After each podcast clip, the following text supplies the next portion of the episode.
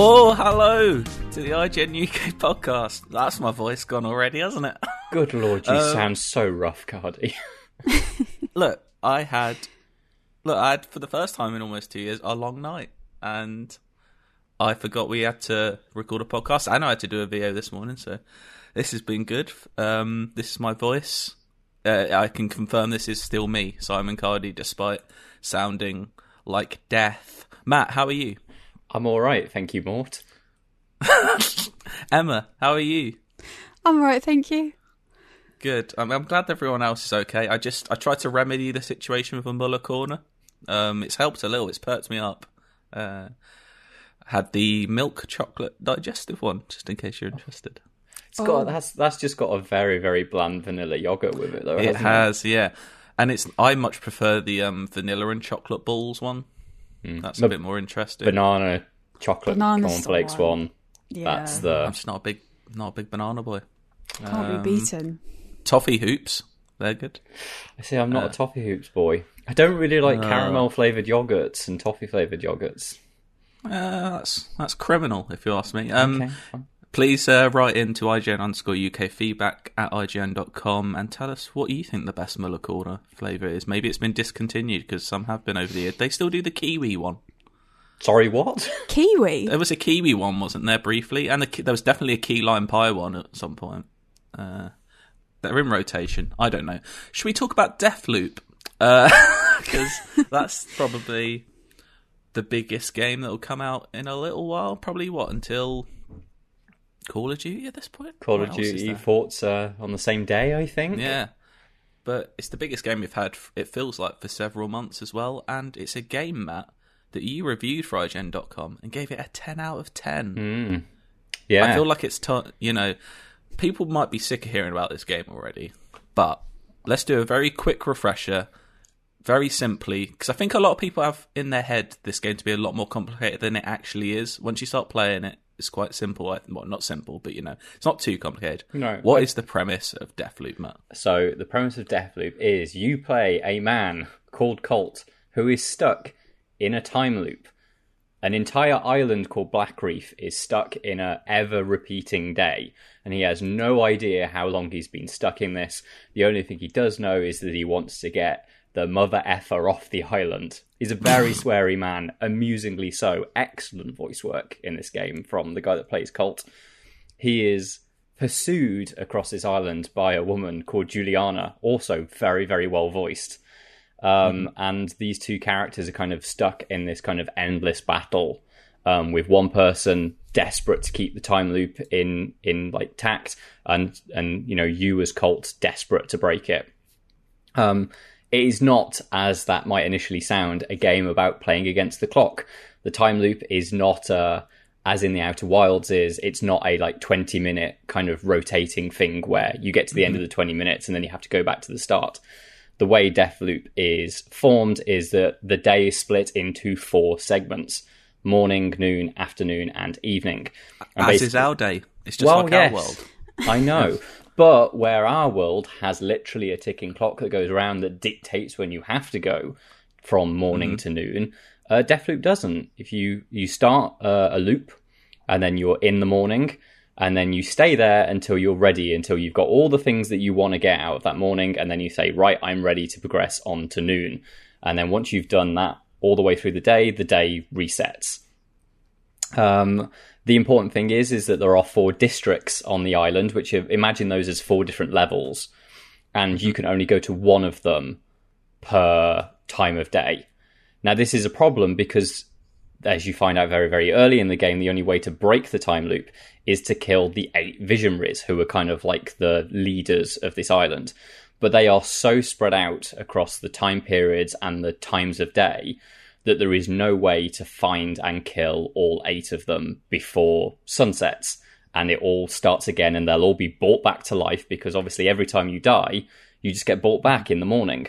So, the whole idea of the game is to conduct an investigation into how the hell do you move these, uh, convince these characters to move around the island so that they're in like multiple people are in the same place at the same time. So Yeah. you can get into that area and kill, let's say, three of them in one. Um, and that's essentially what Deathloop's about. That does sound like it's much more of a kind of Exactly. investigative kind of game, and it is by genre. But in terms of like the like the the fantasy it's fulfilling is this man that's doggedly searching for clues across this island. Um, if it sounds like all too overwhelming, don't worry. It's actually sort of a linear campaign game. There is a, a set of storylines for each one of those characters you're looking for, and you just follow them as storylines. I think the easiest way is if you've played Mass Effect 2 and you know that kind of like after the start of Mass Effect 2, you just get given the entire galaxy, and it's like the idea of Mass Effect 2 is to go out and recruit a set of characters to help you with the final mission. And you can go after each of those characters in any order you want, but ultimately, when you start looking for those characters, it's a linear path to get them. That's basically how Deathloop works. Yeah. You have. I mean, yeah, when I started playing, I was kind of, I was in that boat of, I hope this isn't too open ended and non directed in a way. Mm-hmm. Like, that's what kind of put me off the Outer Wilds to an extent is I, I do like a certain amount of direction. I don't like being thrown into a place and go and work it out. Whereas Deathloop is the opposite of that. Like you said, you're given clear objectives. You track them as well. You'll get markers on the map. You're not like aimlessly searching around and wasting time. It basically gets you straight into the action. And we haven't even got onto the action yet, which is some of the best gunplay and powers I've ever mm-hmm. played in a game. yeah, I know. So, Cardy, you finished it, right? Yes. Mhm. Emma, how far are you into it? I think I'm like just over halfway so Mm-hmm. far. Um, but yeah, I like really appreciate that it is like when you think about it and when you explain it, it sounds really complicated as a game. When you actually play it, I really appreciate the fact that like, yeah, you're not. It's not really. You're not going to get stuck on this game. Like you know, you're you're searching for stuff. You're searching for information. You're trying to get everyone into the same spot, but like it's it's not as complicated as it sounds. Like mm-hmm. genuinely, and I, I really like that because as you're sort of searching around and researching stuff and finding little like tidbits of the story, I like that you feel really smart when you've like worked something out or you found something. Like mm-hmm. it's a really intelligent game in that way, and I'm really enjoying that so far because I'm still sort of finding bits of the story out and trying to piece things together. Yeah, I think the thing that it, that's really nice that it does is whilst there's always an objective to tell you where to go next, so you're never a case of in an investigation game, it's very easy for games to put you like, well, you've got the two pieces of information, but you don't realize they fit together yet. Whereas Deathloop's always like, it helps you track what things you found and what they're useful for. Um, so the the game is always plotting out. It's like now you've got this, and you've got to go and get this. And when you pick that up, it'll go, look, these two pieces fit together and tell you what to do next. Exactly. But yeah. I think it always allows, it always does that and presents it in a way that makes you feel like you did the legwork, even though the objectives have helped you out to get where it is. So you never feel like it's. It's never like a Call of Duty game where not I'm not you know obviously I like Call of Duty and I'm not saying that those games are boneheaded but in Call of Duty, it's just a linear going through the motions with mm. the rest of the like where the campaign story is going. Right, Deathloop's presentation helps make it feel like you genuinely are an investigator that's searching things out. It's just that there's enough of a helping hand there to make sure it's not a frustrating experience to do that, which I think it's very good at. It's also very good at making sure that the frustrations of being in a time loop where you have to lose everything because when the day resets, everything goes back to the start, right? Mm. And that means that you as a character, anything that you picked up as in physical items, you lose at the end of the day because you have to wake up in a rejuvenated state at the start. It means that because so much of the story is based around knowledge, it means Colt remembers from day to day where things are and what he's learned. So the story is always continuing, regardless of whether you've had to go back to the start of the day or not, which means that you're very rarely doing the same thing twice because Colt now knows what to do on the next day. And you're not going to go and do the same thing you did yesterday because there's no point because the next part of the story is in a different part of the island at a different time of day, which is now unlocked because of something you learned on the previous loop that you did. So it's got this very kind of elegant system that fits it all together. Mm-hmm. And you're talking about you lose everything, whereas this actually kind of has a unique system for because it's not really a roguelike. It has some ro like very faint roguelike elements in the fact that Inspired. you start again and lose everything. Mm-hmm. But you don't lose everything because they have the infusion system, which encourages you to explore because you need to pick up this element called residuum, which that allows you to basically any item you found on your loop that you're particularly attached to, like a gun, if you use this currency on that gun, you have that now for the rest of the game. You keep it. And Yeah. that's a really nice touch because it would be frustrating. That's kind of where my frustrations of Returnal came in a lot is you didn't keep anything and it was kind of potluck whether you'd find the gun on that run that you needed. Whereas this time you find the gun you want and you love. And I basically use the same two, three guns for the whole game. Um, but I just I really enjoy that system. It's just a very kind game, and I feel like it will sound daunting to a lot of people. And when I kept seeing previews, kept reading about, it, I was like, I, I hope this isn't overwhelming on both just a concept level and a difficulty level. But it's far from it. It's not a difficult difficult game at all. But like Arkane don't really make difficult games like Dishonored. You can just kind of you know you can. It's, they're not hard games. No, they're hard but- games to be very good at, say, to make stylish. Mhm. But I they're think- not. Yeah. Exactly what you're saying is that Arkane games are they're built on multiple levels so there's always there's the top tier level where you understand the like the way that the systems work and the guns work and how they work in conjunction with the superpowers that you've got and with the level design. All of that is like not difficult to but takes time and investment and understanding of how the game works. You can play this as a very very standard first person shooter if you want. Yes the the background systems that tick together to mean how you progress through the day are quite unique.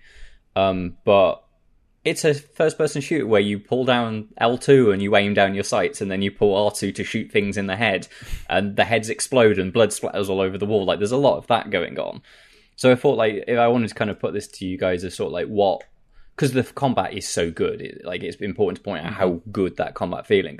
I want to know kind of what guns you guys have found that you've become really attached to, because like I got, if you've watched my video review, you'll have noticed um, that Cardy, I think you did an astounding job of editing, so thank you very much. but there's uh, there's a lot of footage of the heritage gun in there, which is a, a gun which I won't explain to you how you use it, how you get it, should I say, because that's a spoiler. But it's a gun that, in its standard form, is a lever action rifle, like something from um, Red Dead Redemption. But you can push a button on the side of it that turns it into a shotgun. So like it becomes this incredible kind of two way weapon for use at combat ranges as you you bring kind of your enemies together but I think that's incredible. But I want to know kind of like which ones you've picked up because it's not a game that just has a mm-hmm. boring assault rifle. Like they're all weird and cool guns. So Emma, you go first. What have you been rolling with, and what powers as well? Because there's five, five distinct playing as Colt. We'll get on to Julianna in a bit as well, actually. But It's a lot um, to cover. yeah, what? How, how are you going as Colt? So, in terms of weapons, oh, I love the pistol.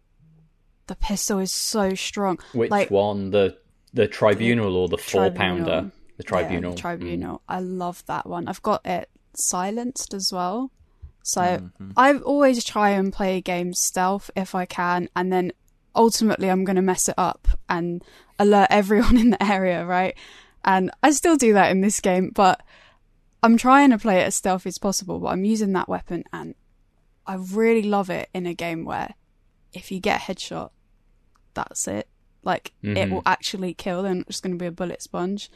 That weapon is so accurate. It's just so satisfying to just go around. I'm using like the same weapon. and I'll get on to why why that's a potential problem in a bit. But I, I basically use that Oh. weapon the whole time. Mm. Um, So, but But, the interesting yeah. thing here is is that the weapons are so the tribunal doesn't initially come silenced, right? It is a gun that you Mm-hmm. find quite early on, and there are different uh, rarities of weapons through the game. So your standard ones, which are considered crude, are they do the Far Cry Two thing of like they jam up on you, which means that the on PS5 like the triggers jam and you have to reload it, and they're kind of rusty. Then you get um, sleek weapons, which are those weapons but better, you know, more reliable. They won't jam, and you can put two trinkets on them, which are essentially modifications that might make it more accurate, or you don't have to go through the reload animation to reload it. But then you get the exemplar versions of the guns, which have perks on them, but those seem to be. Sometimes you can find weapon exemplar weapons that you know have that perk on and they're in the world and every time you go back to the location you'll find it but sometimes enemies drop them with random perks on it. Well i know like emma like if you're only at the halfway point of the game you must have found uh, a silence tribunal quite early right? Yeah, it was it was pretty pretty lucky, but yeah, i I'm didn't using, find it until after the game had finished. Like Oh, I played the entire game without a silence gun because I couldn't find Wow.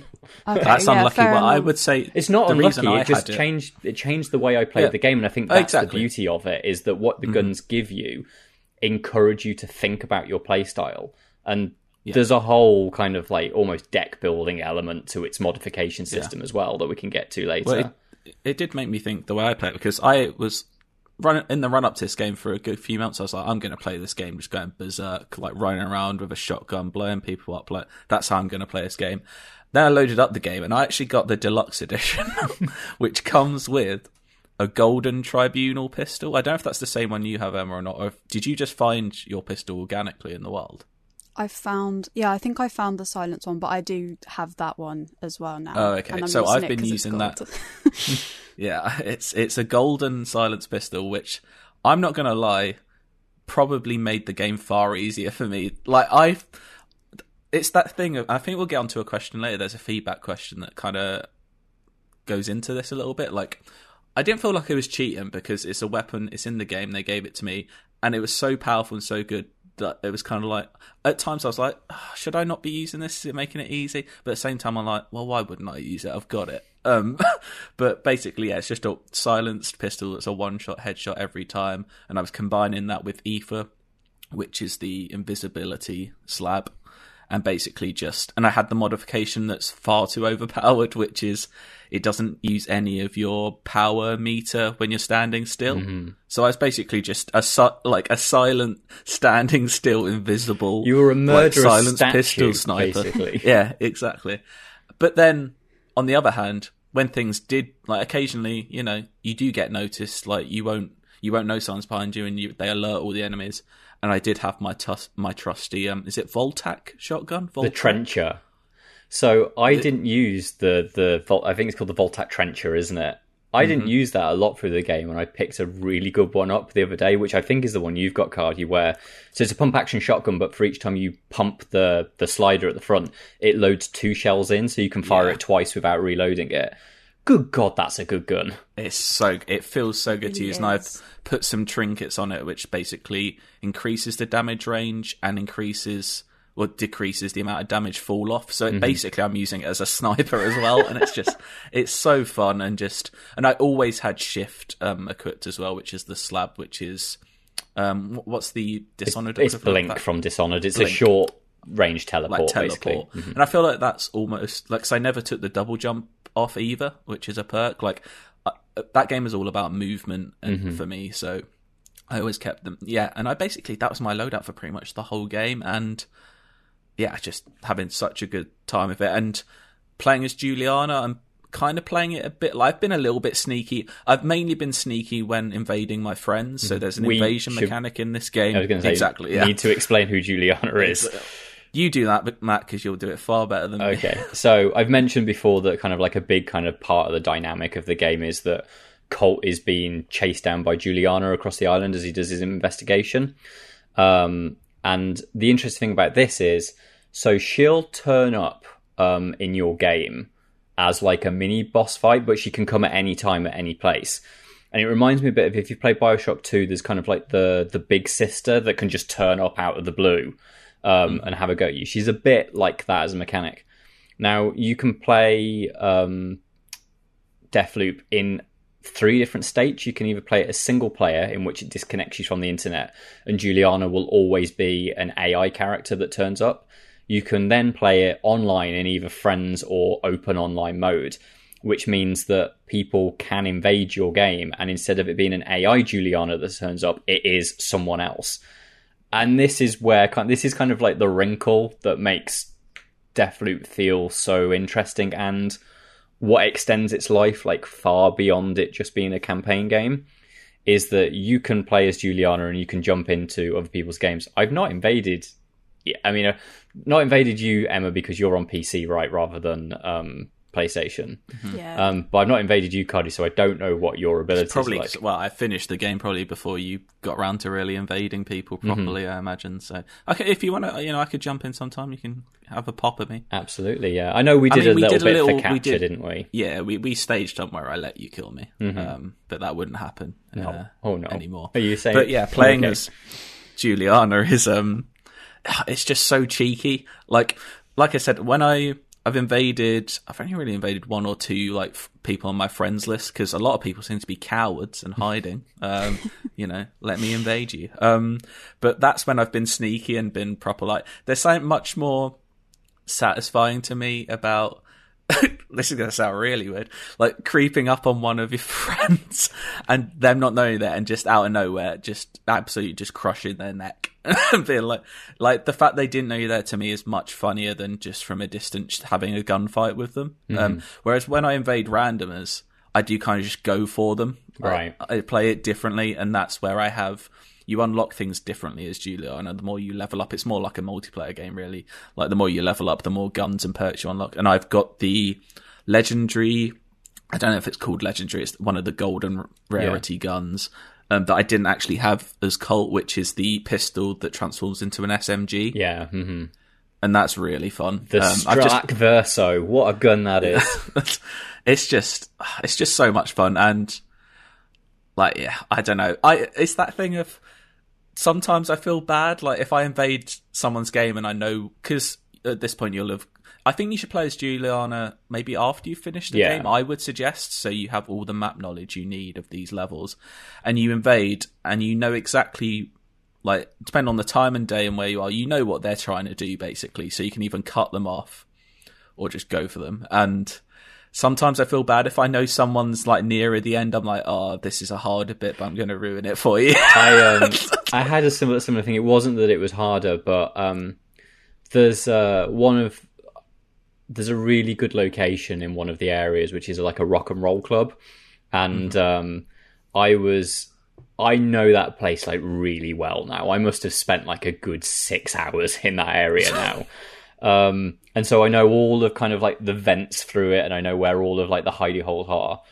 And um, I was, I was just stalking this randomer through, and the first couple of times I'd seen him, I just shot him immediately. But I kept because this was during the review period, so there weren't that many people with it. Every time I re match made, it was putting me in with the same dude, and was like, okay, I'm Oh, gonna no. I'm gonna watch him. So I just spent like 20 minutes watching him play the game. And then he got to a point where he was having to go onto a computer terminal to get some messages out. I just sat behind him and watched him, like on this computer terminal. And then as he came about, I just stabbed him in the back, which was just kind of like, Oh, I've ruined his day. But I let him get the information off the computer terminal, which is what he needed. But you were kind in the end. that is Yeah, kind. kind. Yeah. Mm-hmm. Emma, have you done many invasions yet? Or I I tried last night with Jesse. We sort of we struggled to get into each other's games. He ended up managing to get into my game, um, and then we just sort of ran around for a bit, and uh, and then finally we were like, okay, I, I got some information, and then I was like, okay, like we'll count down, and then we'll actually like fight. Mhm. Um, and he disappeared, and so I was like searching the level, like thinking like, where is he gone? And um, he'd like perched up on a roof and was like looking down. You know where it like locks up the like antenna, and then you have to hack it to get back to the tunnels. He was like watching that spot. So not knowing he was up there, I went up onto the same roof to then try and like look over the area and see where he was, and just came up behind him, and like he was just there. So poor Jesse. But I did try like. Yeah, exactly. I did try invading like some um like random games as well. I just felt really bad doing it. like one of the. they've the got ones their game open. They're ready for you. I know, you yeah, in. yeah. Like they they asked for it, but like I went into one of them and Colt was clearly busy, you know, doing stuff in the game, and it was in an area in the complex where there were lots of other like enemies around, and he was also fighting them. And then I, uh, so I I watched him for a little bit, and then I was like, no, I, you know. I've got a job to do here. Let's get it done. I felt so bad doing it though. Like I was happy with getting the points and stuff, but yeah, I don't know. I just felt a bit guilty, really. No, I don't think you can. Like you said, like Matt said, they've let you in the game, mm. and I think it's a real test of someone's character. And I haven't actually seen it done yet. I'd be interested to play it this way. Matt, like actually, like so they said, you could in theory play it as a co-op game with Julianna helping you take out enemies and like. yeah. So I don't know if that that doesn't personally appeal to me in this game. The thing is, as well, is like trying to communicate that to the Colt. Like it's easier, like if we were doing that because we can talk over headsets, but with a randomer trying to indicate your intention, I guess is difficult. But um, I mean, you touched on a part there, which I think is a really good design element, is that when Julianna comes into the map, because she is essentially one of the most important visionaries on the island, she has access to this antenna array, which will lock all the exits to the map. So as Colt, you have to go to the antenna and you have to hack it to reopen those exits so you can make your escape. That simple design to funnel players together and allow Julianna to start setting ambushes and even allow Colt to subvert those ambush areas and know that she's going to be there, probably watching out for me. Um, all of that comes together. And I think knowing how that works then ties back into the. We've mentioned that there's kind of the perks element. As you play the game, you pick up kind of like. I mean, over the over the course of the game, like buckets worth of little kind of metal discs which turn into perks basically. And before you go into any um, mission, you get to re-equip Colt with all the weapons that you decide that you want to use, put all of the modifications on it, and you've also got four modification like perks for Colt himself.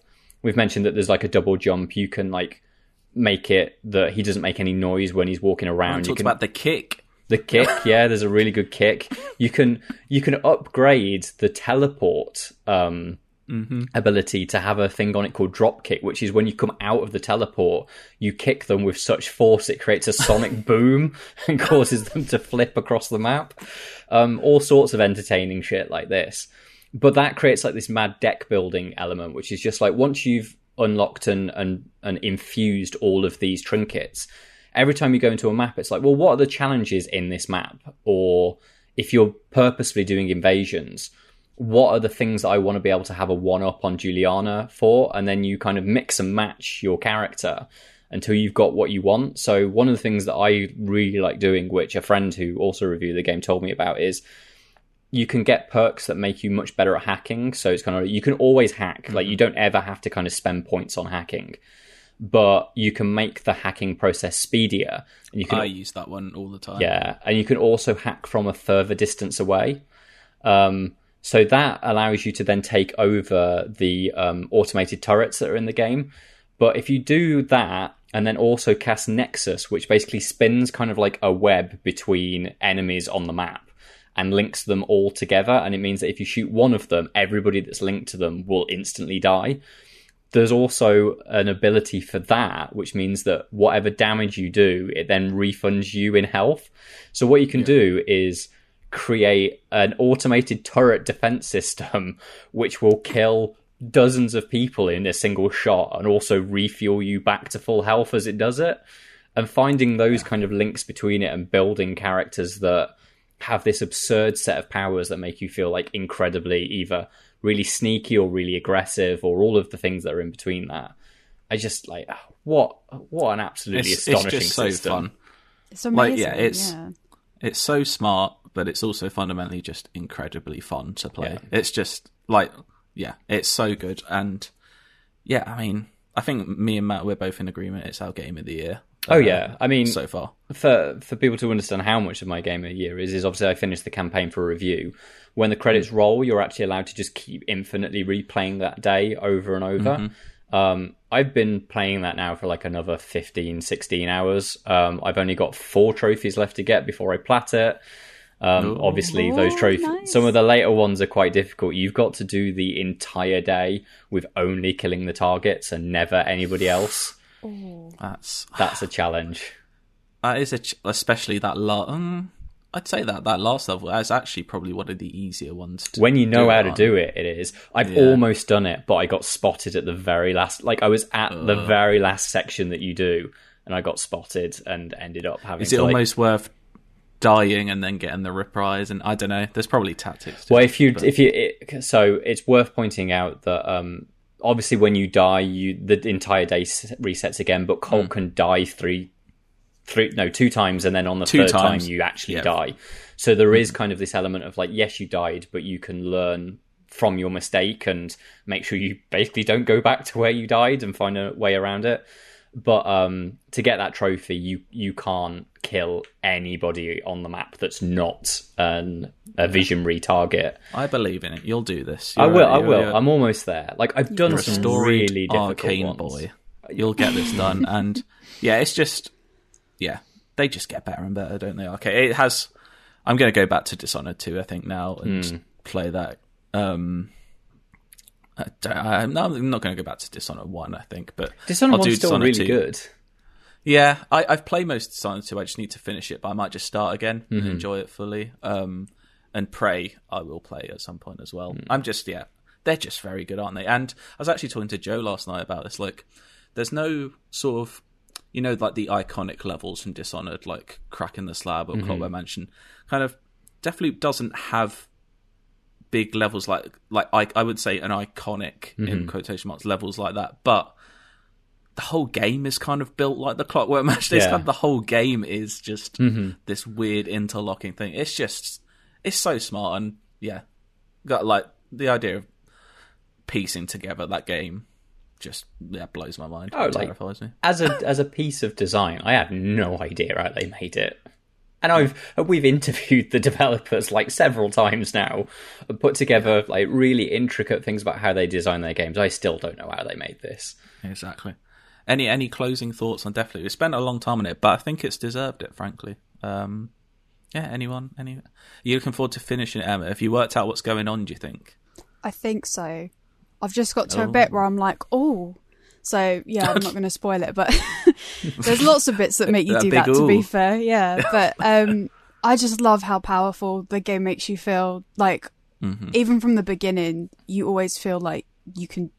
If you can think about doing something you want to try, sort of a tactic out, or you want to approach a level in a certain way, you can probably do it. You can explore a lot of it as well because pretty much anywhere you can any ledge you can see you can try and get to which is really cool um which opens up like a lot of possibilities for just approaching enemies in different ways or just trying to you know not engage with them at all if you want. Um uh, yeah i'm i'm just i'm just amazed at yeah how how complicated and intricate the game must have been to make but how easy it is to understand like once you get into it. I think that's it's amazing that they've made it sort of like just so intelligent like that. Um, yeah, and just feeling powerful. I love it when you're in a game and you just feel like you can do anything.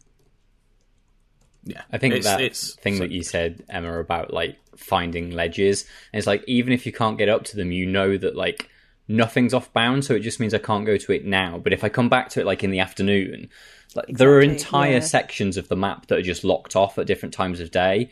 But you know that it's an Arkane game; they're never going to prevent you. It's just you've got to find the right point. Um, entire buildings and and you know a huge party that doesn't happen until a specific point of the day. Very good Yeah, is what I'm trying to say, Simon. God, it's just yeah. I feel like we've spoke about this game a lot, not only just today, but so much. And yeah, just also IGN underscore UK people at IGN.com. Let us know what you think of Deathloop because it is. I mean, it's going to take something. Just looking at the rest of the year, it's going to take something pretty special for this not to be my game of the year. Uh, I don't know what it could be, but you never know. You get surprised uh, by things, and one of those things could be. You never know. Could be Call of Duty Vanguard, which Emma, you played the beta of last weekend. I didn't actually get a chance to jump in. I might try this weekend because it's the open beta. I think this weekend. I'm right in saying Yeah, Um, sure. it's just the obviously it's just the multiplayer beta. But what did you get to try out in that? So, um, yeah, one thing that I was actually just I've never tried this before on the so I was playing on PlayStation 5. Um Mm-hmm. you can plug in mouse and keyboard or connect wirelessly mouse and keyboard and play on PlayStation and it comes up with all the prompts like natively and stuff. I didn't know that was a thing. Yeah, it's horrible to play against games. those people on PlayStation. Uh, yeah. yeah, I'm, I apologize to everyone who came against last week. I'm on PC now, so it's Mm-hmm. fair. But I was like, last week I didn't really have too many issues with connecting to games and stuff. This week on PC, I tried, I played a little bit last night, um, quite late, and I was dropping out of the game constantly. So I don't know what's going on there. But Mm-hmm. in terms of actual gameplay and stuff, I really do like Vanguard. I think the game feels so fast, um, which is what I really, really appreciate in multiplayer. Um, I really like Modern Warfare, and I feel like this does feel like Modern Warfare. Um, and I'm having a great time just running around the map, getting uh, the kill streaks and stuff like that. I think one thing that's really cool that actually works super well in from what I've seen in Vanguard so far is mountain weapons as well. I've never mm-hmm. really bothered with that too much. It just sort of always makes more sense to me to stay mobile, but in this game I'm actually having like if you can find a good spot, a good little ledge or a good little, you Well, know, they've they've kind of tweaked it 'cause I think in Modern Warfare a couple of years ago, mountain was kind of useful, and in Warzone it is kind of useful if you're setting up. But Yeah. they've added the mobility to it this time, so you can shift left and right along a ledge while mounted, so you're not just locked in position. It's the amount of times I've accidentally died in Warzone because I accidentally mounted on something and was just locked in place for a second, has done my head in. But um, I'm glad that it's more mobile. The mode I'm interested in, I don't know if you've, sorry if you haven't had a chance to play this mode, but it's the new Champion Hill mode. I don't know if you played it or the Yeah. two player mode. I've it tried looks, it. It looks really good because it kind of looks like almost an evolution of gunfight, which I really do like from Call of Duty. Yeah, that's the thing. I love gunfight as well. Like I'll Mm-hmm. always play in like a duo, like taking it really seriously kind of a thing. One thing I Mm-hmm. really like about gunfight is that it's so fast. Um Mm-hmm. you're in there's no time wasted. You're in with a like pre-made loadout and stuff and that is sort of a little bit different in Champion Hill.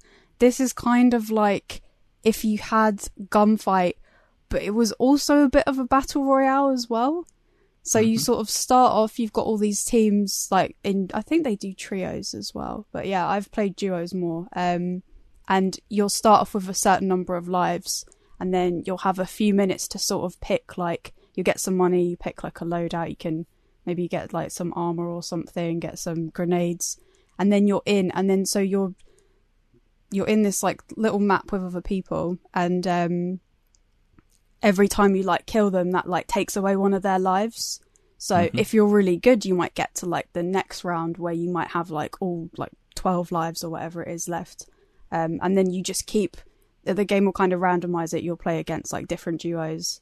You'll have some time in between to like So stock up the way- stuff. Oh, the way it's I've like a seen it, it's tournament almost like- bracket system. Is So it? Yeah. yeah. it's almost like there's I don't know if it's eight teams, eight or ten teams Something in the like that, mode, and then yeah. so they're like quick two minute rounds and uh, two or three minute rounds, and then once you finish the round, you rotate and play against a different pair, and it's just whoever's basically left with the most lives, like whoever's the last team standing. Basically, They it sounds a really yeah. fun That sounds mode. great. I can't wait to try it. Yeah, it is I know. fun me and Cardy, like we played quite a lot of gunfight when Modern Warfare came out. It became like our Mm-hmm. after after work late time office game, um, and I had a lot of fun with that. And kind of like, there was no, never anything in Black Ops Cold War that kind of did it for me in that kind of way. no, Um, so yeah, I'm inter- I'm slightly intrigued by the fact that it plays as fast as Modern Warfare because it's not what I expect out of a game that has World War II guns. Yeah, I was surprised by that because, especially when I was reading um, people's previews and stuff, they were like, "Oh yeah, this kind of feels like Modern Warfare, but it's not quite." When I was playing last weekend and last night, I was just having like such a good time of like everything just feels so snappy. Like you go around a corner, you see someone like they're they're dead in like seconds. Like, and obviously that is like Call of Duty is fast paced anyway in multiplayer, but I feel like coming from um like Black Ops Cold War especially, that game like feels really slow now if you like go back to it after playing Vanguard. Um and yeah, I think the weapons are cool. I think I'm really excited to see how how on earth we're going to deal with 10 different weapon attachments. I'm so used Yeah, to just a lot, having like 5 They're, they're getting a. Someone needs to calm him down, basically. Yeah. I. I mean, I think probably a lot of the reason behind it feeling a lot on Modern Warfare and being almost as quick as that game is, their priority really is Warzone. It's their biggest moneymaker, and they've got to kind of make it so these weapons and the gameplay feels like Warzone. Essentially, there's a new Warzone map dropping. I think they said later this year, probably be hmm. after Vanguard launches, I imagine. But it's going to be that, yeah, just what Warzone's going to be with like I don't know, they're going to have like hundreds of guns in that game now from three different eras. Like And I suppose they've got to find a way to get an M1 Garand to fit into the blueprint system, right? Because blueprint, Exactly. you can you can buy blueprints, right? Is that how? Yeah, yeah, that's how- that's how they make the money. points, Yeah. But yeah, I mean they'll all be viable. Like all the Black Ops weapons, kind of they they have their place in Warzone. And what one of the probably the most consistently effective gun in Warzone has been the Kar 98 through the whole thing, and that's that's not a new gun by any means. Mm. So, yeah, I don't, I'm I'm looking forward to jumping into Vanguard. I'm actually, as with most Call of Duties, like the campaign is going to be what I, uh, especially a World War II campaign. I can't wait to yeah. play that, and I probably will play a bit of the multiplayer, if not just to level up the guns for Warzone. And play this new mode because that new mode does sound yeah very fun. I might even hop in this weekend. Who knows? Yeah, Maybe you'll find me on the Champion Hill. Yeah, that would be great. Honestly, it's it's really fun. I really like Champion Hill. Um, mm-hmm. I'm not sure how popular it is right now because a lot of people just want like blitz and like team deathmatch and stuff. Like I'd yeah. say the queue times for Champion Hill are a little bit longer, but I'd say it's worth the wait, especially if you're playing with like a friend. Hundred percent. Yeah, I, am definitely going to give it a go. I look forward to trying this weekend. Again, let us know what you think of the COD beta at IGN underscore UK feedback at IGN.com. Just asking for a lot of feedback today. I don't know why. I just, want to hear from you. Um, got a couple of smaller games now to talk about um, that are out. or Well, actually, yeah, they are both out. So I've been playing Toem, which is mm. a game you probably may not have heard of. Cause I've no idea little... what it is. Well, there we go. It's a game that's out today. We reviewed it. I believe we gave it an 8 out of 10. Uh, Rebecca Valentine, our US team, reviewed it. It is just a lovely little game, and I really had a lovely time playing it. It's a it took about four or five hours. It's not a long game at all, and the concept is it's just very nice. Like it's um all black and white, and it's kind of hand drawn style, and you basically play as this kid who kind of looks a bit like what, what, what sort of animal does does the kid from Toem look like? A bit like a sheep, maybe. Okay. Um, but you're basically sent on this adventure by your mum, who gives you uh, just a camera, and that's all you really have is a camera. And you have to, you're on this journey to go and experience Toem, and you don't really, you'll you'll find out what Toem is at some point in the game. But um, you basically just work through these. I think it's five different areas, like little mini open worlds, and you're basically doing tasks for people. It's like, oh, this person needs I don't know, this person's lost their sock. Can you help them find it? And in order to find that sock, like you'll have to use the camera to either take a picture of something or startle something to like solve these little mini puzzles. And it's just a really nice, short puzzle game that's quite funny. There's lots of weird animals and creatures, and it's just, just, and it's the music's nice, but to be honest, it's just a very nice podcast game as well to just chill out. Like I was using it as like a little bit, like an hour or so before bed to just chill out. And yeah, I had a lovely time. I'm on my way to the platinum. It's quite an obtainable platinum. I know that'll perk some people's ears up. I will say that I'm on the last few trophies, and some of these, it almost turns into a bit of Where's Wally at the end. It's like find this one thing in the whole list game. It's like I'm using my camera to look at every single corner of everything, trying to find these things. Like the actual game itself is quite easy and simple, but getting 100% in this game is by no means simple, I is don't it, think. When you say he's got a camera, is it like a game of photography then? Is it like. Basically, yeah, it's a photography game. It's kind of. Yeah, you're, you're basically solving every puzzle by looking down the lens of your camera and either taking a picture. Like someone's like, "Oh, I need a picture of me with three pieces of food," and you have to find them three times in this world with some food. Right. So it's kind of like just like a nice little checklist puzzle game that's just it's just nice to play. I believe it's on. I played it on PS5. I think it's on Switch and PC as well. I'm not sure about Xbox. I assume it is. I don't know. But yeah, it's just if you want a nice little chilled few hour game, I'd recommend Toem. T O E M is how that's um, spelt, by the way. If you're looking for it, uh, I know lovely. Matt. It is lovely, Emma. It's absolutely delightful. Um, do you know what else is a delight, Matt? We spoke about spoke about it, spoke about it briefly last week, but mm-hmm. I know that you've now played and finished The Artful Escape. I have. Have you finished it yet, Cardy? I haven't. I'm going to finish that tonight because I'm just. I'm. I'm feeling. I don't know if anyone can still hear. I'm feeling quite rough, so I'm thinking maybe I'd bang the headphones on, have a lot of water, and just kind of let that take me away later. mm-hmm. So I know, as you said, Cardy, we spoke about it last week, you, where you'd played like the first kind of two hours of it. Half. Yeah. Yeah. So that's about high. It's about like four to five hours, depending on how how mm-hmm. much you take your time with it. And so, like last week, we'd established kind of the storyline of kind of like this this boy whose whose de- whose uncle was kind of like a big folk hero, um, mm-hmm. like folk music hero, should I say, and kind of him trying to like follow in his footsteps to a degree, but obviously has the urge to not really be into folk, and he's much more into prog rock and stuff like that. Um, so now I've finished it, obviously I'm not going to talk about what happens at the end, but I kind of wanted to revisit it so I could kind of touch on like the themes that that game explores, which I think is really, really like touchingly beautiful because it's about like finding your own identity, which makes it like this mm-hmm. really, really well done kind of young adult kind of story. And I was talking to Joe about this, and he was like, most games are about adults, and then you get some games that are about kids, but it's very, very rare that you get like stories that are based on that kind of coming of age era. You know, off the top of my head, there's it's that's Life is Strange's deal, right? Like that's like Yeah. there's one single series that kind of does this. Um, and Artful Escape does it in a really incredibly well written way.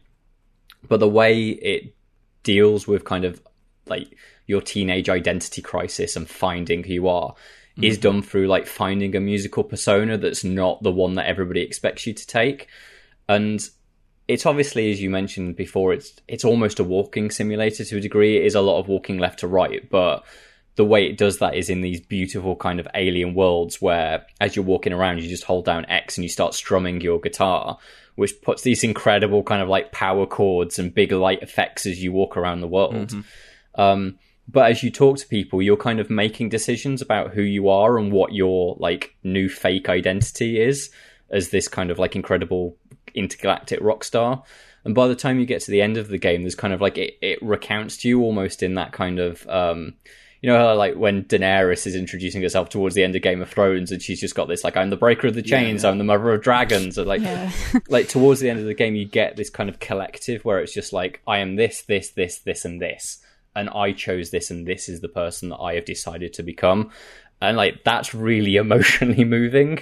Um, but it's built into this game that like when I've described it to people, it's it's a Douglas Adams story scored by Pink Floyd and directed by Wes Anderson. It's got all of these kind of like incredible kind of alien sort of species that are really quite witty and weird. That's kind of very hitchhikers. The music has got not just the Pink Floyd kind of prog rock to it, but even all the visuals are these incredible light shows and weird kind of like alien landscapes and creatures um, long, kind of heavy wailing chords and that electro reverb. But it's, um, and I know that kind of like our reviewer picked up, and was it Tristan or Cam that reviewed um, Artful Escape? question? I think Someone off the Tristan, US team. But they pointed out that be- Australian. Someone Yeah. Australian team. But they point out because of the static framing of it, it's got this very Wes Anderson sort of feel to it. And the characters have got like dialogue that's just like better than anybody's ever going to come up with on the like on the spur of the moment. Um, so it has got that kind of feel to it, and it just all comes together in like this really, really well put together package. Which, after I've played a couple of Annapurna games that I really wasn't a huge fan of, like mentioned before that 12 minutes didn't turn out how I wanted it. Um, and I played Last Stop. If you've played Last Stop, another Annapurna game that wasn't quite what I wanted it to be. Um, but this one was just like, yep, this is exactly what that publisher is good at doing, and it's done very well here. I can only echo that. Okay, yeah, I'm looking forward to finishing that later. It's just like I said before, it's just just to take in just the music and the visuals alone are just Mm-hmm. amazing to look at. Um, yeah, How long is that? that's it? another. I'd say yeah, four or five hours is what I've heard. Oh, okay, cool. I really want to play it, but there are so many good games out right now. Nah, there's so many games. This one's on Game Pass, so you know, get it downloaded for free on your Xbox console. Um, I don't know why I just did a little advert for Game Pass, but it is a good deal. Good luck It to them. Fair play. Uh, you can't knock that, can you? Um, do you know what? I'm going to go through. Uh, I've been doing it recently. Here's some films from the 70s you might not have seen that you should have. Um, been doing this periodically. We did the 50s, we did the 60s. People have been asking for this, so I'm sorry if you don't want to hear it, but you're hearing it. Um, and some people have watched the films I've suggested, so thank you if you've reached out to say you enjoyed them. I did say they're not going to be obvious films, but the first one from this list. I mean, the 70s to me is the peak of cinema so far. Like, I think And so many of my would be the favourite films like the seventies are unbelievable. You've got not only you got the start Star Wars, you've got Jaws, you've got I mean Godfather Part One and Two. You've got like some of the greatest films ever made, and one of those is the first one on my list here. Because do you know what? This isn't one of the best films ever made and probably one of the more famous films ever made. But a lot of people I talk to haven't seen Apocalypse Now, Really? which yeah, I Joe haven't hasn't seen seen. Apocalypse Now. Well, there you go. There you Um, go. watch Apocalypse Now. I mean, it is Especially huge and it have a will take you seven weeks to watch, but no, it won't. If you get the, if you're lucky enough to own a 4K uh, Blu-ray device, or if you own a console, you probably do, um, and a TV to watch it on, the re-release they did of Apocalypse Now in 4K, the final cut, is the best version of that film, and my God, is it incredible to watch. If you don't know what Apocalypse Now is, it's a Vietnam film directed by Francis Ford Coppola, who did do The Godfather 1 and 2 in the 70s as well. What a decade for Francis, I think we can all agree. Uh, but yeah, it's all about just a soldier in the Vietnam War who's gone. His top secret mission basically is to go deep into, um, deep into the war essentially and locate a Green Beret who has gone kind of rogue. Uh, and that's I don't want to say any more because it's just an incredible film. Uh, it's kind of yeah, like Matt said, it's of- not a laugh. it's, it's Heart of Darkness, isn't it? That it's kind of inspired Yes. from. And so, if you've played Spec Ops: The Line, very very well acclaimed uh, video game, Mm-hmm. that also pulls from the same kind of inspiration. So, if you like that, if you want the cinematic epic version of that, get on Exactly. Apocalypse Now. And the 4K Blu-ray I mentioned has the Heart of Darkness documentary, which is one of the more famous film documentaries because that production was an absolute nightmare for all involved, basically. Uh, but that's a great watch in its own right. So you're basically getting two incredible films out of that. Uh, another one is actually another Francis Ford Coppola film from the 70s, which is The Conversation, which he made. This came out the same year as The Godfather Part 2. How did he do this? I don't know. I would love to talk to him one day. But um, The Conversation, if you don't know, has anyone seen The Conversation? No. Right. Do you know what, Matt? I think you'd like it. It's got Gene Hackman, who is a surveillance expert, and it's set in San Francisco. And he basically overhears, like he's. I try, I not to give away, but he's, he's hired by a mysterious client basically to tail a young couple, and he watches them in San Francisco's Union Square, which is a big square in the middle of San Francisco, and he records a cryptic conversation between them, and basically that conversation he keeps playing it and keeps like he basically becomes obsessed with the tape, and he thinks that couple are in danger, and he's kind of trying to work out what's going on here, and he kind of becomes slightly obsessed with this couple and working out what's going to happen to them. I um, had no idea this what this film was about, but I have a distinct memory of the first time I ever went to the US. I had to wait for someone in Union Square, but they were like an hour late. So essentially, it got you know when you just people watch and you just kind of like just hearing snippets of conversation and putting together what you think those people's lives are. feel like Yeah. I know what the what I've lived the conversation. You feel like you are Gene Hackman Yeah. in the conversation. Uh, but that, it's a fantastic film. I can uh, only recommend. Another one. Who's seen Don't Look Now? yeah, I don't actually Yeah. like it. Well, you're an idiot. No, you're not. it's a very. Uh, it's, it, I can see why you wouldn't like it. Let me put it that way. I think, I it's, think- I think a- it's got a Marmite think- film, isn't it? Yeah, it's very well directed. I think I just don't like the payoff. I think like the final third Really? like really doesn't work for me. it really freaks me out that film like it's one of it's if you don't know it's a horror film um and please trust me on this if you haven't seen this film don't even google this film because like the first google image search this film will reveal the reveal of this film and it will kind of, i won't say it'll ruin it but it won't be any so i had the first time i saw this i think i watched it at school. What? Like they in- let when you... i was like A horror when film I was like 17 or 8 well like in when I was in like sixth form so I studied media Ah, okay. studies we were doing a horror module and what this was one of the films we watched. And I remember everyone watching this film going what's that so a lot of people I think when you're 16 17 it's like, I don't watch a film like an old film. Um then the end happens. Half the people were just freaked out and half the people just laughed it kind of has that reaction to Yeah. it, think. it freaked me out The other thing is, is Um, that film has a very famous um, coitus scene oh it's one of the first explicit set scenes in a film to the Yeah. point where Um, the, there was like all the rumors about that they'd actually just got them Yeah. to bang on set, basically. What- what's the truth? I don't know. That's probably the truth, Absolutely probably there. not. Very quick synopsis. This film is basically there's a couple. Um, it's Donald Donald Sutherland and oh, what's Oh. the actress? I believe it. Let me not do her a disservice and actually find Julie Christie.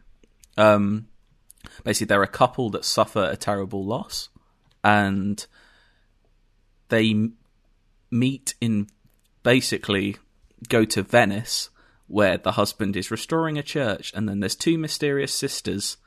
Um, one of which gives them a message sent from the afterlife, and it goes on from there.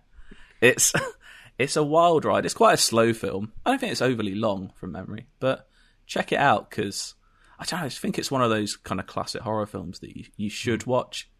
I Who's it? Is it Polanski that directed that? No, it is. Um, it is Nicolas Roeg. That's it. God.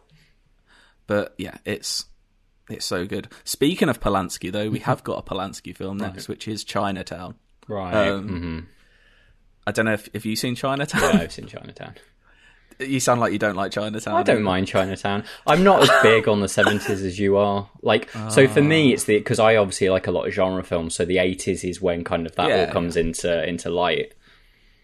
But yeah, if you don't know what Chinatown is, it's um, Jack Nicholson as his private eye in L.A. and he's just hired by a woman to investigate her husband's extramarital affair, and then he kind of just gets swept up in the city and Hollywood and just like this. It's very much the inspiration for L.A. Noire, the game. Yeah. It's pretty much the film of L.A. Noire, but I just love it so much, and one of the great last lines of a film as well. Um, if you if you have seen it, you'll know what I mean. and Nichol, you can always bank on Nicholson, right? He's good Oh, in Jack pretty Nicholson. much everything he does. I might watch Chinatown this weekend. It's been a while since I, I might take my own recommendation and watch Chinatown this weekend. And the last one from the seventies is Dog Day Afternoon. Have you seen Dog Day Afternoon? No. Oh, there we go. Now we're going. One of Al Pacino's best performances. Um, it's based on a true story, and don't look up the true story because obviously that's the film, so don't look it up. Um, basically, a man who is Al Pacino decides to rob a Brooklyn bank to pay for his lover's operation, but is forced to take hostages as the heist doesn't go as planned. So it's it's a heist film essentially, and the vast majority of is set inside this bank, and it's a hostage scenario of Al Pacino shouting a lot and doing his thing. But it's so good. It's one of the most tense films you watch, and because it's a it is one of those films that I kind of uh, I kind of wish I hadn't told people it's a true story because you watch it all and at the end you're like that was a true story what happens in that film what the like but yeah so good so if you haven't watched Dog Day Afternoon I recommend that those are my 70s picks all quite actual. looking back all quite hard watches there I'm sorry You do like a there's not a difficult lot of laughs there what what what's a good what's a good fun what's a 70s comedy I can throw out there let's have a look um Are there any give comedies bit of from the seventies? Genuine. I suppose the Python films are they from the Yeah, late uh, seventies? It's the Holy Grail from the 70s. it might be because they tick over into the eighties, don't they? But I Oh, think What about Life of Brian was 70s, I think. yeah. Um, Attack of the Killer Tomatoes? oh, I know one. What about The Jerk with Steve Martin? That's a good film. Is that the seventies? Yeah, I'm pretty sure. Although some of that might not have dated very well thinking about it. A lot of stuff But we'll that Steve see. Martin did in the early days hasn't dated all that well. Do you know what? Bugsy Malone is from the 70s. Hmm. That's a fun film. Aw. There we go. There's some more free 70s uh, uh, recommendations. Cool. Shall we do an endless search? Yeah. Inside, it's a UK IGN crew. Yeah. Yeah, yeah, on the ones and twos. We got the games gonna play for you. Inside, I got a question for you. Hold tight the DJ, we coming through. Yeah, yeah, on the ones and twos. We got the games gonna play for you. Inside, I got a question for you. Is it in the search? Emma, your first time as Quizmaster, I believe. I'm very right? excited and also a bit scared. I hope I haven't made it too easy or too hard. Oh, I'm sure it'll be fine. I I I would prefer if it was too hard. I think, Really? Really? but Okay. who knows? I thought like I a thought you prefer challenge. it if too easy. Then it makes you look good, doesn't it? No, I like a challenge because if they're hard questions, you get them right, you look Oh. even better. Risk But if you get reward. them wrong, then it's just disappointing, isn't it? Are they all about seventies dour films and banks? they are not. I think I'll have Oh. to work through your list before I can kind of come up with an endless search for that. But this week, this was kind of inspired by Deathloop. Actually, um, I won't give away any spoilers.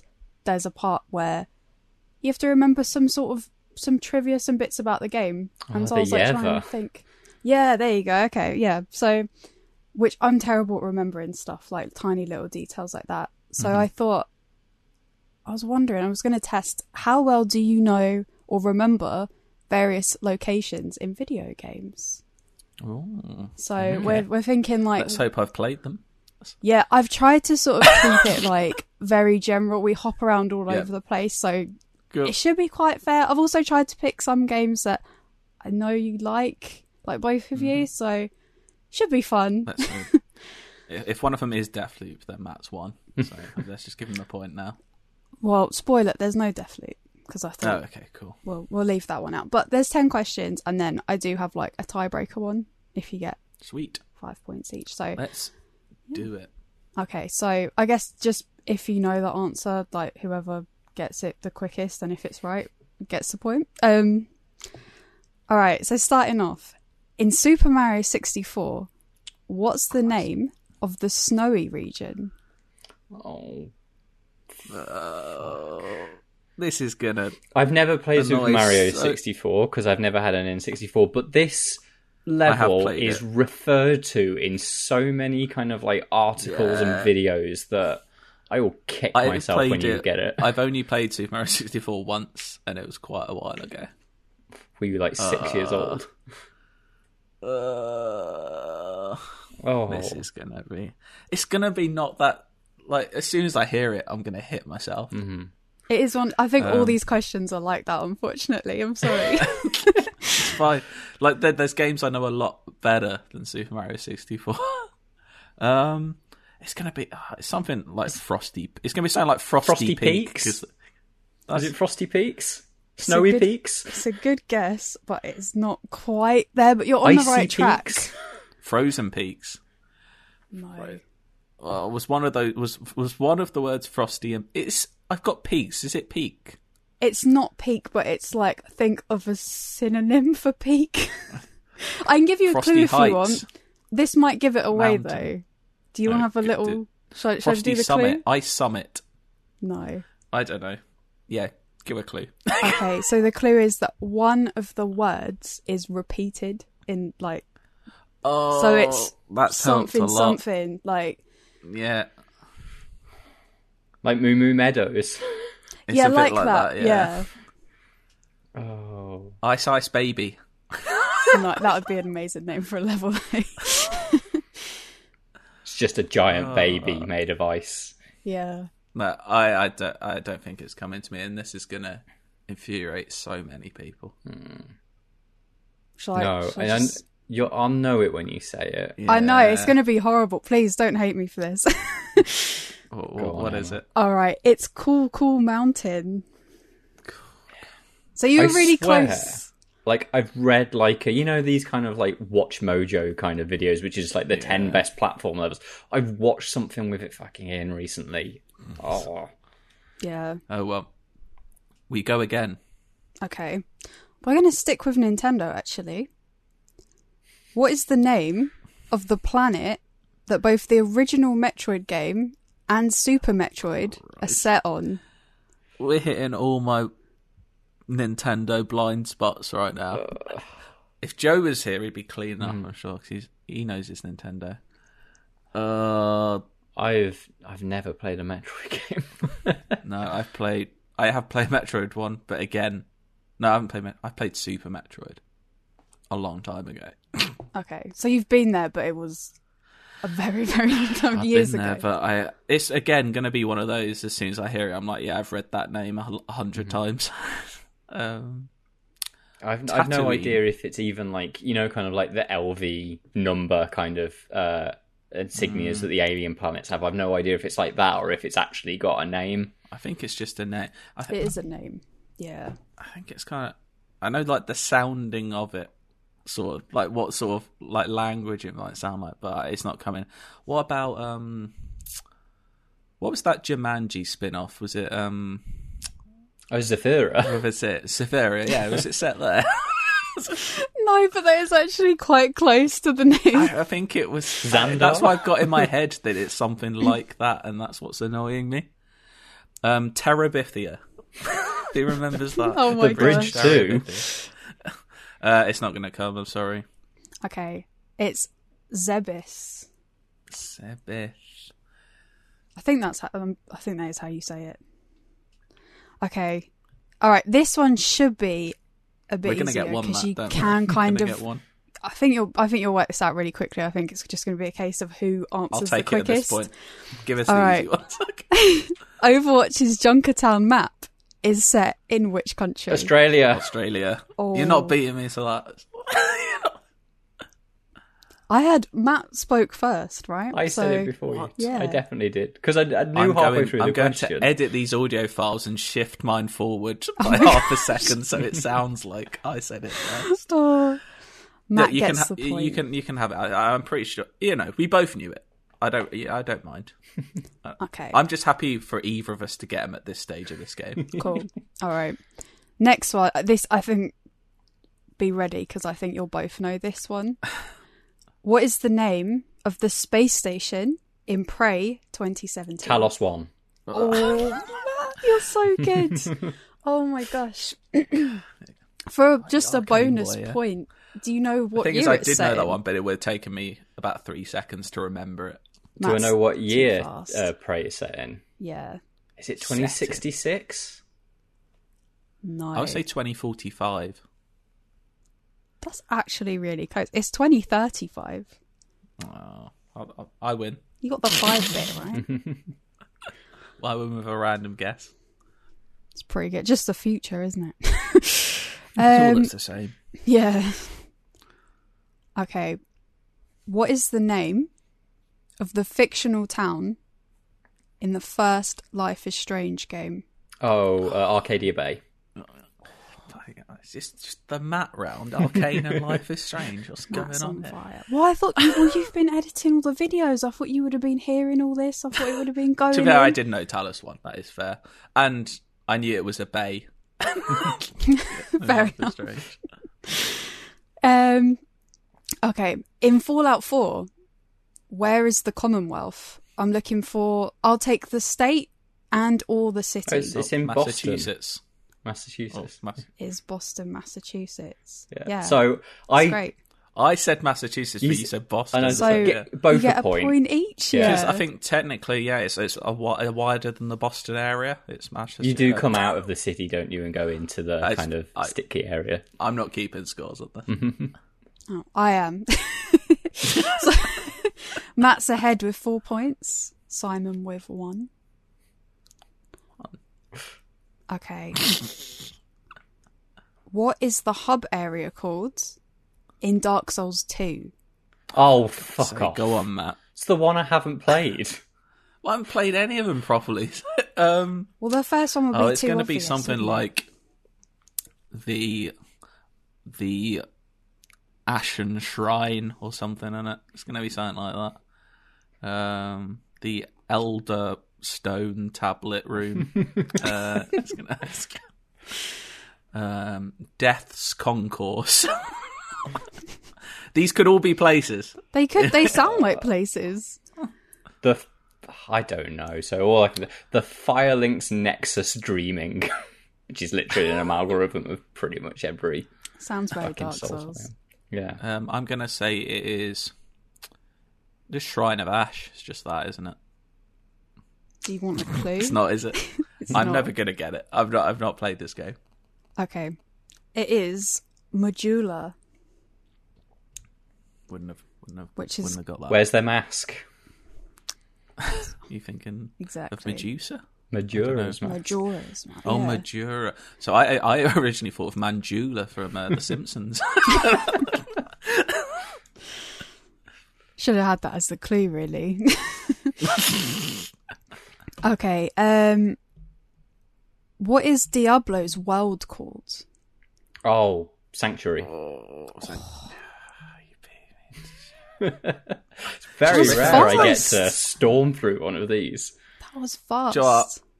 I'm going to blame the long night I had. I'm not. I'm not completely with it. Simon's not himself today. If you want to know something quite funny, I did just record a 20 minute VO for Jesse, and he slapped me just saying my friend, I think I'll do the VO on this one. so that's how that's gone for me. Oh, at least he let you 'cause I down can't gently. speak properly. Are there any more questions, Emma? We've got some more questions. Are you ready? Matt's ready? hungry for him now. He's in Matt is on fire. Five points. I'm trying to think. Like, very rare. There's probably a game I've played that Matt hasn't. I'm trying to think of some. It's like, what do I know better than you? Okay.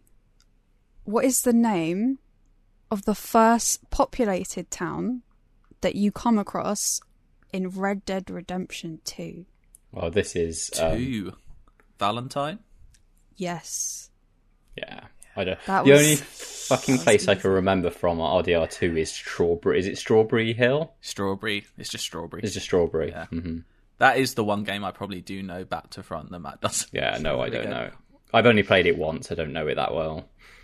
Fair Again. enough. I do want to. If they do a I do a give me a next gen upgrade, I'll be well in for it. Ooh, I mean, I yeah, it just looks looks good as is, doesn't it? I want to play it does. again, but it's so long. Like, Mm. Yeah. how do you find the time? How have you played it twice? Because I love it. I don't- Just I dedicate basically to it. Did it as I played that instead of watching a TV show for like a couple of months. It's like an hour a night, just like you know, dipping in. It's like what rewatching something. Because you know the story and the acting is unbelievable. I know it's not for everyone, but it's maybe my favorite game. I'm uh, in this current freeway battle in my mind between Overwatch, Red Dead 2, and God of War. Oh, It's swirling around, and I can't sleep most nights. Big recent hits as well. I know. No- I no know. legacy like my work there. recents. Yeah, there's some good stuff. Should we continue the game? let's give it a go. All right. So points currently five to Matt, 2 Mm-hmm. to Simon. That's that's that's me behind. Get Are we on the there, though. final question now? So yeah, if you get this question, you have six points. So be ready, I guess. Be prepared. exactly. What is the name of the town that Alan Wake is set in? Oh, Bright, Bright Falls. Falls. I heard that at exactly the same time. I think I got that one, didn't I? I Oh think my the gosh. thing that happened there was I sa- I started saying it first, but Matt just said it quicker, but started slightly later, so he may Oh. have finished at the same time. Just it's out of my hands. I don't need the point, is what I'm saying. I had Oh, it he exactly need the it. same time. Okay. It was like you said it in unison. Okay. It's Bright Falls. I said it twice. We so we can do a we could do a we could do a bonus point for this one if you want, and then that could be Oh, like the little the little tiebreaker for this question. Let's do it. Um, which state is it set in in the US? Uh, Washington. Matt gets it. There we go. There we go. What a champion! I Like- actually want a to lot of video bonus games. Have you Do noticed? you, you have a very good memory as well. Yeah, I feel that was quite hard and mean. I'm sorry. I was trying to go for Oh, it, and I was thinking, is this? I enjoyed it. It's just well, it's just a classic quiz, isn't it? It's not particularly hard or easy. It's just if you know the game, you'll know it. Like that's just how it's going to be. Yeah. I mean, I enjoyed it. It was it was nice just to have a straight up quiz for once. Actually, I quite enjoyed that. Keeping Uh, it simple. Maybe next time we'll do it on locations of seventies crime films. And, uh, Well, aren't they all just set in LA? no, So, uh, we had San Francisco, New York, L.A., Vietnam. it's not really a crime film. so, Uh, Venice. Uh, lots of places. Um, yeah, I enjoyed that, Emma. Thank you very much. Remember, if you want to send in your endless searches, do it at IGN underscore UK feedback at IGN.com. We do still use them. Sometimes, though, we just like to make our own 'cause it's a bit of fun. Uh, but yeah, we will use them. Finally, let's do some feedback. I believe, Matt, is you first. hmm This one is from Gage. He comes from Humboldt County in California. I'm hoping I'm saying that right. Anyway, Yeah, Humboldt. I don't. I've I've never heard of it. I don't spend a lot of time in California. If it, if it wasn't obvious. Ah, I haven't recently, no. Was listening to your chat about games, films that you've loved but only ever played or viewed once. For me, Hereditary and Midsommar immediately came to mind. I love these films, but have zero inclination to ever watch them again, especially Hereditary, which left me feeling absolutely dreadful post viewing. Yes. Thinking of films that are quite hard to watch that I've viewed a few times, I've shown pretty much all my major girlfriends Requiem for a Dream. What are you doing? That film is an intense and pretty much keeps you on edge with existential dread the entire time. But I think it's a masterpiece and I've always wanted to show it to others.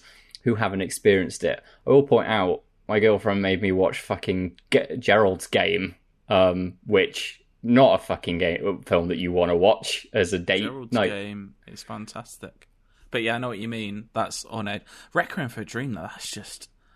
Like, I know I'm recommending some tough watches. Requiem for a Dream is one of the toughest films I've ever watched. And, like, and I don't. Yeah, God, I think it's worse than Trainspotting on that level. And just. Especially the end of that film with some of the stuff that's going on with Jennifer Connelly's character and stuff. like, that is. It's not one for the family. Mm-hmm. Let's put it that way. Anyway, Gage transitions to games, and this is this is a there's a take here, a take that's gonna make me vomit in my mouth as I try to say it. Uh, also, no. fun fact: I've played through Mass Effect Andromeda twice. I played it before the original trilogy. I'm playing through Mass Effect 2 now with the recent remaster out. I'm liking 2. I didn't really enjoy 1 because of its very old school gameplay and horrible UI and menu systems. Keep it in, Matt. It's fine. I have to say, as of now, I like Andromeda leaps and bounds above 1 and most of 2. I felt like being speared in the side. we'll see if 3 jumps ahead, but Andromeda was one of my favourite games of last gen, so it'll be a hard one to overtake. Hot take, I'm aware. Yes, I'm literally on fire. Um, but as someone who has never had the nostalgia for the first trilogy, I think that I didn't have the bias that many others did going in. I think it has the best gameplay by far, and the worlds are much more realised and impressive visually. Anyway, love the pod, keep it up, other nice things, etc. From Gage. I can see where he's coming from. I don't think Andromeda is by any means a great game, but maybe if you haven't played the others, you're just playing this first time. You're like, oh, this isn't too bad. It just pales in comparison. Yeah, like for me, it's just a case of like like I played Andromeda when it comes out. I think Andromeda's fine. It's got a good combat system. Um, I literally couldn't tell you what happened in, Drom- in Andromeda aside from like what the initial setup is. I have no memory of any of the characters, any of the worlds. Like it, it just doesn't. Think. But um, yeah, I think if you haven't, if you play that first and maybe haven't got the attachment to the trilogy and are missing what I think is substantially better storytelling, um, Yeah. maybe you will feel that about Andromeda. I disagree. I will say about Hereditary and Midsommar. Midsommar, I have watched once. I liked it. I didn't like. I think Hereditary is one of the best, best recent films. Like, not even I horror, don't like one of the best Hereditary. Films recent, I didn't like I, it I love Hereditary. Um, Midsommar, I didn't like as much, and that's not a film. I'll, I'll probably rewatch it sometime, but I have no urge to watch that film again. I liked it, but it's very long, very slow, and you can, I know I can remember what happens. You know, I'm not. I don't think I'm going to get much from a rewatch of that film. But Hereditary, I have seen three or four times. Um, the first time I watched Hereditary was actually on a plane. Wow. but that was a mistake because they like because it was on a plane they cut out like a couple of the more intense moments and like shots of the film mm-hmm. obviously because it's on a plane they censor it slightly it was you know still terrifying but yeah there's a couple of the more gory bits that they just didn't show. I was like oh what happened there? They kind of just cut cut away especially a scene in a car if you've seen the film you know what i'm mm-hmm. talking about. They just kind of cut to the next scene. I'm like i don't really know what happened there. I um, um, sometimes it because sometimes they don't cut films on plane, and I sometimes mm-hmm. will watch like I don't know if you do this when you're on a plane, but if I see someone like in the row beside me that are watching a film that I really like. Um, I like to watch sort of like what they're what scenes they're on and see how they're reacting. Um, and sometimes I see films like, why is that on a plane? Like that's a lot. But um, I can remember watching Kick Ass once on a plane. Um, and they just dubbed out all the swearing. So Oh every time they say like motherfucker, like you just have a completely different voice come over it and just say fudge. Oh my god, that's very good yeah that sounds like an improvement I, I'd, I'd watch that um, that sounds I wonder fun. if Kick-Ass has held up. I haven't watched that in like ten years. Oh, I don't know. I, I say I've not watched it for that's probably been eight years since I saw that. Is But it yeah. that old? Oh my gosh. I was in university when it was out. Two thousand and seven. Mm, probably a bit later than that. I reckon it's about 2009, 2010. Let's have a look. Kick-Ass. 2010. There you go. Wow. I It can't doesn't remember feel if I like ever that watched two. ago. If I did watch two, then I don't remember anything about it. Two is not good. Two Don't is really not good. Yeah. Mm. Talking about Midsommar, actually, before we move on, I had to stop watching that film because it just got to a really horrible point and I didn't want to see it. Um, I don't know if you know the bit I'm talking about. There's a bit. I with mean, there's the- a few bits in that. I mean, it could be. Is it near the? Did you get quite near the end? No, not even. Um, Uh, okay, is it? Does it involve like a cliff? yes, that is Okay. the bit. Oh my gosh, it was so uncomfortable to watch. And that's the thing. I've watched Hereditary. I watched that to the end, and it was like that's got some horrible Mm-hmm. scenes in it, but I got through it. It was fine. Midsommar, I was like, Hill. I can't watch this. I mean, you didn't even get to the end, so maybe you know. I'd love to see your reactions. Does it get that. worse? It must, right? I would argue absolutely. dear. I- Maybe I I'll want to rewatch it now. You've got watch me in the mood to rewatch Oh, Midsommar. no. Yeah. Just the best bits, the highlights. Uh, all the horrible scenes. exactly. um, I've got an email here from Ryan from Melbourne, Australia, He says, "Long time listener, first time caller." I don't, Oh. don't know if he Oh. voice recorded this message, maybe. The question from this week's podcast about games, movies, and books you've only experienced once inspired me to chuck in a suggestion of my own. I feel like my voice has slowly healed the more we've gone on here. This is good. Um, It's a soothing podcast. exactly. a game I'll never play again, or perhaps wait a long time to play again, is actually my favourite game of all time Breath of the Wild. To me, so much of the magic of that game was in the freedom, exploration, and sense of discovery it gave to the player. I loved climbing every tower, searching every nook and cranny, scouring the map to identify pockets of the world I hadn't yet visited. The same goes for its freedom, uh, its sorry, its free-form approach to teaching or not teaching the player the myriad ways they can creatively interact with the environment for traversal and combat. I can't help but feel on a second playthrough the game wouldn't be able to surprise me anymore, and so the feeling of discovery and exploration would lose some of its luster. I'm sure it would still be good, but I think it would. I don't think it would recapture the monumental highs of the initial playthrough. I suppose for me, it's about letting the game remain perfect in my memory rather than taking the risk that a replay may dull my enthusiasm for it. Thanks for the great podcast banter, and for God's sake, respect the sea. I can see that I've, I've not. I I say that I did start Breath of the Wild again about six months ago and got about two hours in. I just did the plateau bit and got onto the main map, and then I stopped because I was like, I don't know, maybe I, I want to wait longer because I still kind of remembered a lot of it. I think, mm-hmm. although I didn't really do everything in the game originally, but I was almost more tempted to just load up my old save and did all the and do all the shrines I'd never done than play the full game again. Mm-hmm. Yeah. So I really want to play Breath of the Wild again because kind of like I do like it, but I was never as wrapped up in it as a lot of people were. I'm in But the I same think boat. one of the problems is is like because I played it like very early when it came out, I hadn't really watched a lot of kind of like how people play it on like Twitter clips and, and YouTube and stuff like that. I think I probably played it as quite a standard sort of run around open Mm-hmm. world RPG and didn't really put a huge amount of investigative work into the I way that you can played it boringly, just Yeah. sword and shield, just like no actual Yeah. like abilities. which is probably weird because obviously I love all of that stuff from like Arkane games Mm-hmm. and, and you know games like that. I think it's just like you go into it expecting it to be one thing, and actually there's a whole layer of things underneath it that I could have just had a far more wild time with it. Um, Mm-hmm. but yeah, kind of like my hope is that Breath of the Wild two will encourage kind of like you know the Switch Pro thing to actually happen, so I can play it on a game that will run it at like above Yeah. 20 frames per second, and then I can play like the two, not back to back, but within a you know reasonable space of each other. Mhm. That sounds good. I love Breath of the you- Wild. I'm so excited for it. I kind of want to play it again, but I've just got so many other games to play as well. But you know, and you're just like, I feel comfortable in this game. Like, it's like Mm-hmm. coming home kind of a thing. Like, it's just really nice to just slip into. exactly. It's the might kind of game you can drop in. 'cause You won't really forget how to play it. I don't think. Exactly. Yeah. And the shrine, there's so many shrines to do as well. Like, Exactly. I've still got lots to cover. I think we've got one last email.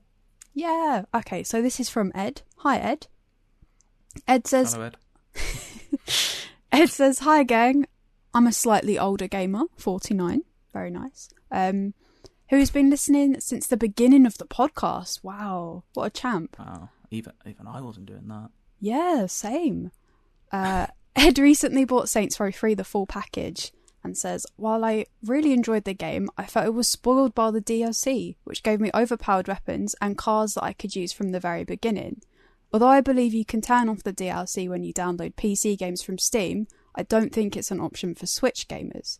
What do you guys think of games that give potentially game breaking DLC with no option to turn it off? P.S. Hmm. Please respect the sea. It's an interesting one. Is this like I- uh, your pistol in Deathloop? It's a little bit, but I had the choice just to not use it. I don't know if there's many examples where it just forces you to use something. Like I don't know, could you have just not used? I don't know. You know, that's the thing. If I'm given something overpowered, I will use it. Yeah. Yeah.